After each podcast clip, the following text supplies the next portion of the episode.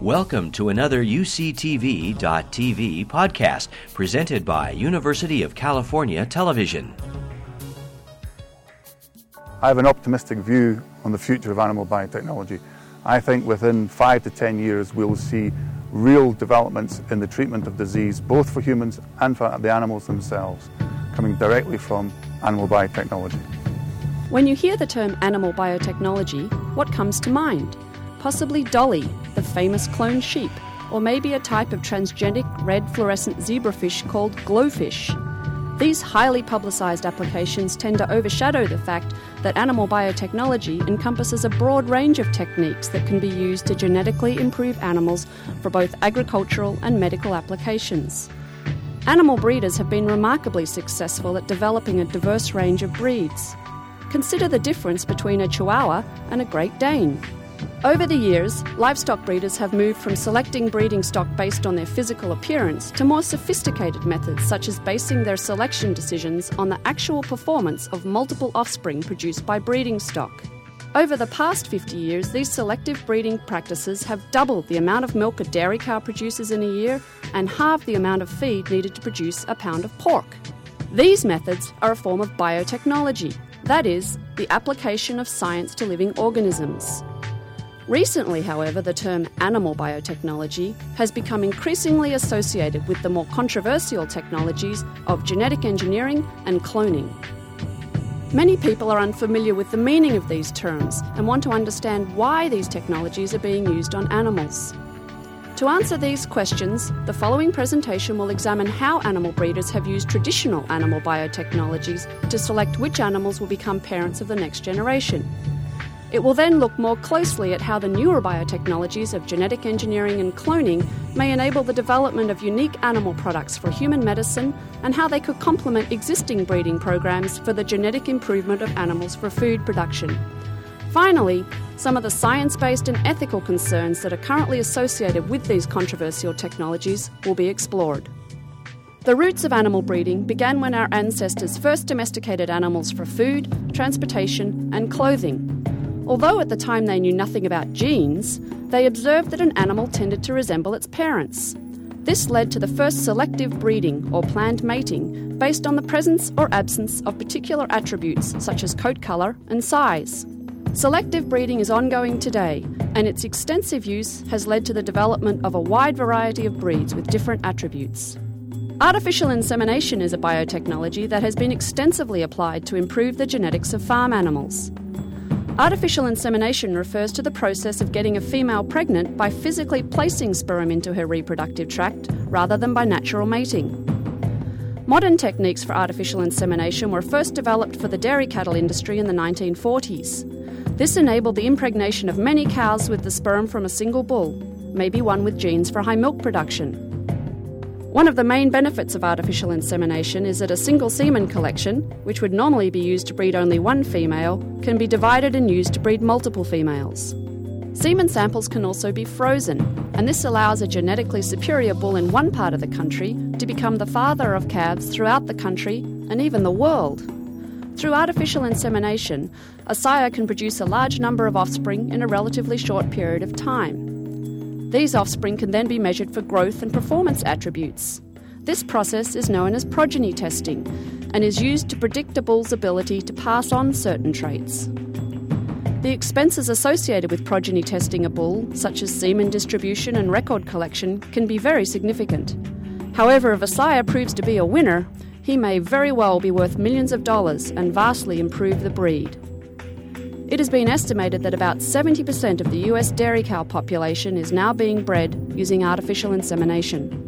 In addition to progeny testing, artificial insemination allows a large number of livestock producers access to the very best bulls from a genetic perspective without actually having to buy the bull. Another use of biotechnology in animal agriculture is embryo transfer. Through the use of reproductive hormones, cows can be induced to produce a large number of eggs, which can be recovered and once fertilised, transferred to a number of different surrogate females. This allows for greater utilisation of superior genetics from individual cows.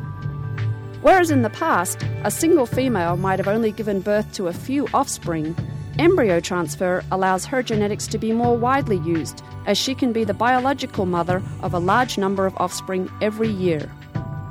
This same procedure of embryo transfer is used in human medicine in conjunction with in vitro fertilization to help otherwise infertile couples to have a baby. The first successful in vitro fertilization treatment in humans took place in 1978 with the arrival of baby Louise Brown. Since then, in vitro fertilization has exploded in popularity, with over 115,000 children born using this biotechnology in the United States. More recently, the genomes, or genetic blueprint of several livestock species, including cattle, pigs, and chickens, have been sequenced.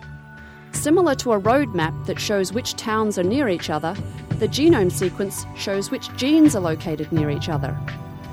Researchers are now looking for naturally occurring DNA sequence variations between individuals and determining which ones are associated with desirable characteristics, such as disease resistance. This paves the way for producers to select animals to become parents of the next generation based on the actual DNA sequence of their genes through a process called whole genome enabled selection. For example, beef producers can use this information to determine which animals in their herd possess DNA markers for tender, juicy meat and select them as parents of future generations. The use of these biotechnologies by animal breeders is not currently the focus of much public controversy. However, the prospect of cloning and genetically engineering animals has created a great deal of public discourse and debate. Often these two terms are mistakenly lumped together as being the same. However, these two procedures differ. Genetic engineering is the introduction of DNA sequences into the genome of a living organism by cutting a fragment of DNA from one organism and pasting it into the genome of another. Because the genetic code, or DNA, for all organisms is made up of the same four nucleotide building blocks, this means that a gene makes the same protein whether it is made in an animal, a plant, or a microbe. Genetically engineered animals are sometimes called transgenic, and they are able to produce the protein that is encoded by the inserted DNA sequence. Microinjection of foreign DNA into newly fertilized eggs has been the predominant method used for the generation of transgenic livestock over the past 20 years. To be passed on to the next generation, the transgenic or inserted DNA must be present in the organism's germ cells, that is, the eggs or sperm. Dr. Gary Anderson talks about cloning and how it differs from genetic engineering. The difference between genetic engineering and cloning is that the goal of genetic engineering is actually to introduce a genetic change in an animal. Cloning, on the other hand, is uh, almost the opposite. It's the reproduction of an animal that is a genetic copy of another animal.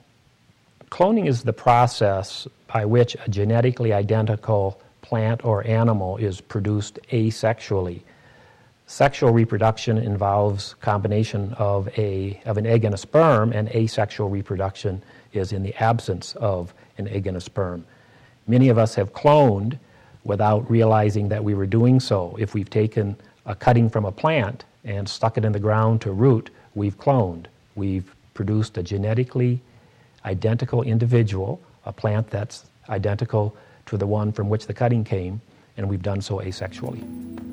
Dolly was produced in 1996 by a process known as somatic cell nuclear transfer, where the nucleus, containing the genetic information from a somatic or body cell, as distinct from a germ cell, was fused into an unfertilized egg that had had its own nucleus removed. The fused egg, containing the somatic cell nucleus, was then activated to start embryonic development and transferred into a surrogate female using embryo transfer to initiate pregnancy. Dolly created such excitement because she was cloned from an adult somatic cell. Previously, it was thought to be impossible to produce embryos from adult cells. From an animal breeding perspective, the importance of this procedure is that it allows for the replication or copying of adult animals that are known to be genetically superior, such as bulls that have proved their genetic worth in progeny tests. It is not well known that prior to Dolly, two other well established procedures were available and used to make livestock clones. A technique called embryo splitting creates clones through the bisection of developing embryos. much like what occurs spontaneously during the development of identical twins. This process has been used in livestock breeding programs since the 1980s. Likewise, cloning by nuclear transfer from embryonic cells was developed in the 1970s and introduced into cattle breeding programs in the 1980s, well before the appearance of Dolly. Although clones carry exactly the same genetic information in their nuclear DNA, they may still differ from each other in much the same way as identical twins do not look or behave in exactly the same way. Cloning also offers a unique opportunity to produce animals from cells that have undergone precise, characterized modifications of the genome, such as the removal of specific native genes, like the prion protein responsible for mad cow disease, or the allogenic proteins that cause the rejection of pig organs when used for xenotransplantation, that is, the surgical transplantation of pig organs into human patients. Most commercial transgenic animal research is being undertaken in the field of human medicine rather than for agricultural applications. Genetically engineered animal cells are uniquely able to produce effective therapeutic protein drugs for the treatment of human disease. In fact, the first human therapeutic protein produced in the milk of genetically engineered goats has already received European regulatory approval. Researchers at the Roslin Institute in Edinburgh, Scotland, have also successfully produced therapeutic protein drugs in the eggs of transgenic hens. Dr. Helen Sang talks about her research with transgenic chickens. To put it very simply, the research I'm doing is trying to make genetically modified hens that carry a new gene that is for a therapeutic protein, and that therapeutic protein will be synthesized as part of the white of the eggs that those transgenic hens lay. Chickens are a, a, good species for making therapeutic proteins because, as you probably know, hens lay an egg a day, and an egg has a lot of protein in the egg white. So, what we're trying to do is to use some of that ability to make a lot of protein every day in egg white and include an extra protein, which is a therapeutic protein. Also, uh, hens add sugars to their proteins, and those sugars are very similar to the sugars that human beings add to their proteins. At the current time, almost all therapeutic protein production occurs in cell culture based manufacturing facilities using transgenic cell culture lines derived from Chinese hamster ovaries. A new cell culture based manufacturing facility for one therapeutic protein can cost upwards of $500 million. The real advantage to using transgenic chickens over conventional um, cell culture systems is cost the cell culture systems are very expensive to both build as a plant. Uh, that takes quite a long time, several years, to put a plant for the production of proteins in Chinese hamster ovary cells together. And once you have them, they're expensive to run. So, a much uh, less expensive way of making therapeutic proteins is to produce them in either transgenic plants or transgenic animals. Other types of products for treating human diseases are also being produced in transgenic animals. Hematech is developing a novel system of making human polyclonal antibodies in cows. Antibodies are molecules that circulate throughout our bloodstream. They have hands associated with them that actually can recognize foreign bodies. So if we encounter a disease agent like a bacteria or virus, the antibody binds onto that agent and helps us clear it from our bloodstream. Unfortunately, uh, sometimes we don't make enough antibodies or we don't make the right types of antibodies and we get sick. Hematech used both genetic engineering and cloning to inactivate the cow's own genes for antibody production and inserted the human antibody genes to produce cows that are able to make polyclonal human antibodies. The cow's immune system is coded for by a set of different genes. What we had to do was to actually take cells from the cow, create a sequence of DNA that we could insert into those genes and actually stop that gene from functioning. So we've done this to completely inactivate the cow's own genes to make antibodies in the cell, and then we clone a cow from that cell uh, to create a cow that can't make its own antibodies. We refer to them as transchromosomal cows because they contain a small piece of a human chromosome. This piece of human chromosome contains the human antibody genes. So when we put that into the cow, the cow will express the human antibody genes rather than cow antibody genes. Human polyclonal antibodies can then be made by immunizing one of these special transchromosomal cows with a disease agent.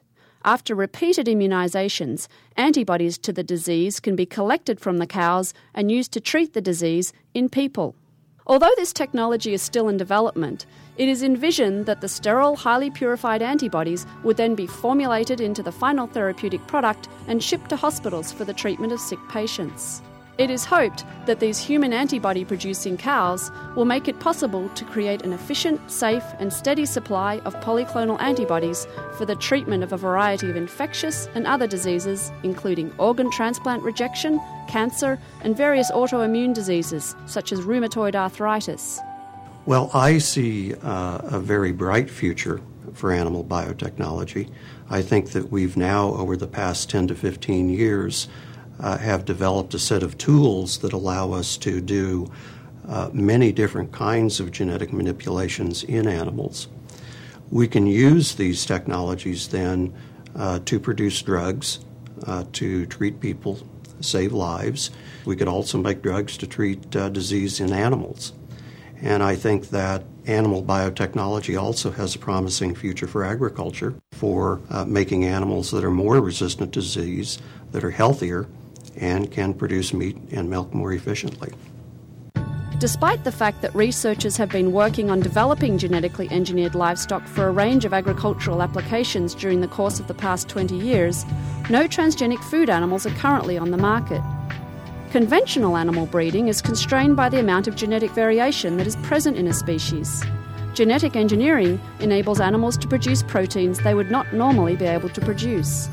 At the University of Guelph, Dr. John Phillips has been involved in the development of the EnviroPig, a transgenic pig which digests the phosphorus in its feed more efficiently and therefore excretes less phosphorus in its manure. The EnviroPig helps the environment by reducing the amount of phosphorus in the manure, which is then used as fertilizer. Normal pigs are unable to digest the bulk of the phosphorus in their diet. It's an organic type of phosphorus and it, and it is not bioavailable, so it goes right through the digestive tract into the manure and makes, as a result, a very high phosphorus content manure. The consequences of that is that most of that phosphorus is not used in growing plants. It accumulates in the fields, runs off into uh, uh, marine and aqueous ecosystems causes eutrophication as a major pollutant. The EnviroPig helps the environment by producing less phosphorus in, in, its manure. That manure then, when applied to fields, is much more balanced for crop growth, does not pollute the environment with excess phosphorus. At the University of California, Davis, transgenic goats producing the human lysozyme protein in their milk have improved udder health and produce milk with a longer shelf life. What you see behind us are goats at the dairy goat facility at the University of California, Davis. And we have a project here where we're genetically engineering these animals. That means we're adding a new gene to their genetic background and increasing the variability. The gene that we've chosen to use for the first experiments is human lysozyme. This is a gene that occurs at very high levels in human milk, yet lysozyme is at a very low level in the milk of goats and cows. And this gene confers specific advantages to the milk, and among them are the fact that it's antimicrobial. And that means that if you try to grow bacteria, or at least certain kinds of bacteria, in this milk, they won't grow as well when the lysozyme is present versus milk that does not have the lysozyme. Many people are curious whether these goats differ from non genetically engineered goats. The goats that we have are now in their fifth generation, and so far, we've seen no differences between our animals in terms of growth or lactation, or in fact, behavior between our genetically engineered animals and their non genetically engineered siblings and, and other goats at the dairy barn. But for all intents and purposes, these are normal goats. They look like normal goats and behave and act and do normal goat things. Originally, many agricultural applications were envisioned for genetically engineered livestock, such as cows with hypoallergenic milk or chickens producing low cholesterol eggs. However, to date, only one company has publicly announced that it has requested FDA approval to market a genetically engineered food animal, a growth enhanced Atlantic salmon. Atlantic salmon have been genetically engineered for increased growth in order to shorten the growing period and to increase uh, feed conversion efficiency so that you can produce them more cheaply and more rapidly. It would seem that growing more efficient fish, producing disease resistant goats, and pigs that generate less phosphorus pollution would align with efforts to develop more sustainable agricultural systems. In fact, some scientists see such applications as doing just that. There is no inherent conflict between sustainable agricultural systems and biotechnology. Indeed, the EnviroPig stands as a, a shining example of how biotechnology can be brought directly to bear uh, to help sustainable agricultural systems in terms of the pollution that traditional agriculture uh, imposes on the environment. However, none of these transgenic livestock applications are currently on the market. What is it about transgenic animals that has hindered their commercialization? The applications of transgenic technology in the food chain are, of course, much more controversial. We already have uh, acceptance in many parts of the world of the use of transgenic plants. Uh, the use of transgenic animals is a much more emotional um, debate. Concerns have been expressed regarding the use of these technologies on animals. Some of these concerns are science based and lie mainly within the areas of food safety, environmental impacts, and animal welfare, whereas others are ethical concerns. The concerns that relate to biotechnology vary, of course, with the application. Um, among the ones that I'm most concerned about uh, for the production of uh, genetically modified fishes in the environment, it's environmental concerns. When you're talking about genetically modified pigs for the sake of xenotransplantation, I'm most concerned about the possibility that you might be mobilizing some sort of a disease that could be transmitted to the human host. Um, other sorts of applications, there may be animal welfare concerns as well. A report by the National Academy of Sciences concluded that environmental issues were the greatest science based concern facing the animal biotechnology industry. The ability of genetically engineered organisms, particularly fish and insects, to escape confinement and become feral was considered to be of high concern. Should these genetically modified salmon escape from aquaculture systems and enter the wild, they could interbreed with wild populations. The adaptations that these fish have for good production in culture systems are not the same adaptations that would be valuable in a natural population.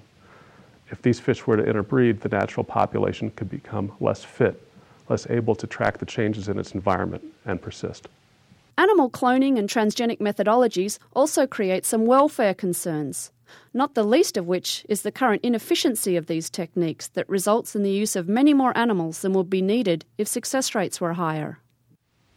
Among the obstacles faced by genetic engineering and cloning is uh, a relatively low efficiency using current procedures for both genetic engineering and cloning.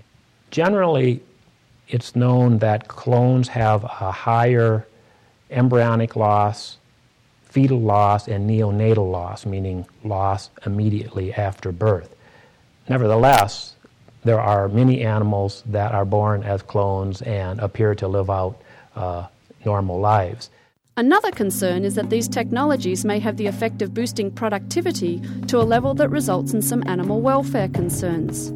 Of course, this concern is not unique to genetic engineering because any genetic selection program directed towards high production efficiency has the potential to result in some farm animal welfare concerns, irrespective of the methods employed to obtain that goal. I don't think that genetic modification will necessarily make any more drastic changes than have already been achieved by animal breeding. For example, in poultry, of course, the species that I work with, the difference between a broiler bird, which is raised for meat, and the layer hen that is raised to produce eggs is enormous, that a broiler bird is two or three times the size of a laying bird by the time it's about four or five weeks old. So they're very big differences, and that's all achieved by animal breeding. Conversely, animal biotechnology could also be used to improve welfare by focusing on traits such as disease resistance, which could have the effect of decreasing animal suffering or mortality. The Food and Drug Administration is the lead agency responsible for the regulatory approval of genetically engineered food animals in the United States. As with genetically engineered plants, the unique risks associated with each species and transgene combination will be evaluated on a case by case basis. A frequent question that I get when people find out what I do is how do they know that these animals are safe in terms of both food for their own consumption but also in terms of the animal's welfare or, in fact, the environment the animals are interacting with. And in short, there's a number of federal agencies that are involved in regulating these animals. The Food and Drug Administration Center for Veterinary Medicine is the lead federal agency. They're charged with making sure that food produced by these animals is safe for human consumption, but they're also charged with making sure that the health and welfare of the animals hasn't been affected by the work that we're doing. However, some people have concerns not with the scientific risks, but with the ethical aspects associated with animal biotechnology. Most people benefit from the use of animals and have always done so. However, there is increasing concern about the use of animals for various purposes, whether that those purposes are for agriculture, for entertainment, for sport, or for biomedical research. Attitudes toward animals do differ in different cultures and can change over time. In our society at this time, there is no consensus about the way in which we should treat animals, so people may have different views about the legitimacy of using animals for different purposes. Most people would agree that the negative effects to the animals that are the subjects of biotechnology research should be weighed against the potential benefits to humans or to other animals of that biotechnology. Where people would disagree is the weighting to give to those different considerations. A conclusive decision about the rightness or wrongness of animal biotechnology will depend upon individual values and experiences. Patients with compromised immune systems who require treatment with human polyclonal antibodies may well have a different perspective about the use of transgenic cows to produce these antibodies than those with no personal experience of this condition. Another concern that people have is that the use of biotechnology to change animals is unnatural. A related concern is that scientists might be on a slippery slope using cloning and genetic engineering because these technologies might be applied to humans. Science and ethics will need to proceed hand in hand in exploring new applications of animal biotechnologies to ensure that they are used within ethical constraints. I think genetic engineering and animal cloning will achieve more widespread acceptance than it has now. There are other technologies that are widely used uh, in uh, both animals and humans that first were questioned as appropriate or unnatural, even. For example, artificial insemination, which is widely used, and in vitro fertilization, which not too many years ago, just a few decades ago, people were wondering whether or not that's something that should be allowed, and now there are tens of thousands of human babies running around as a result of in vitro fertilization. I think uh, there have been lots of good questions asked about genetic engineering and cloning, and certainly some safeguards have to be put into place. And uh, the technology may be moving slowly, or acceptance of that technology, but I'm optimistic that eventually it will achieve some level of acceptance so that the full benefits can be realized. The field of animal biotechnology is at a threshold cloned and genetically engineered animals have tremendous potential to benefit human health through the production of therapeutic proteins and polyclonal antibodies for the treatment of disease. Additionally, transgenesis offers a unique opportunity to introduce novel traits into livestock production systems. Potential applications include animals with improved disease resistance, reduced environmental impact, improved carcass composition, and more healthful animal food products. Were we not to pursue these sort of genetic modification technologies, we would run the risk of not realizing a lot of benefits that are promised by a powerful new technology. Uh, certain sorts of medical compounds that we would not be able to produce in cell culture, um, certain sorts of applications in agriculture that will realize efficiencies that we can't get any other way. I think eventually we will see the application of transgenic technology in animal agriculture. It's probably some time yet before we will find both the applications and the need that meets the approval of the public and producers and processors. You've been listening to a podcast by University of California Television. For more information about this program or UCTV, visit us online at uctv.tv.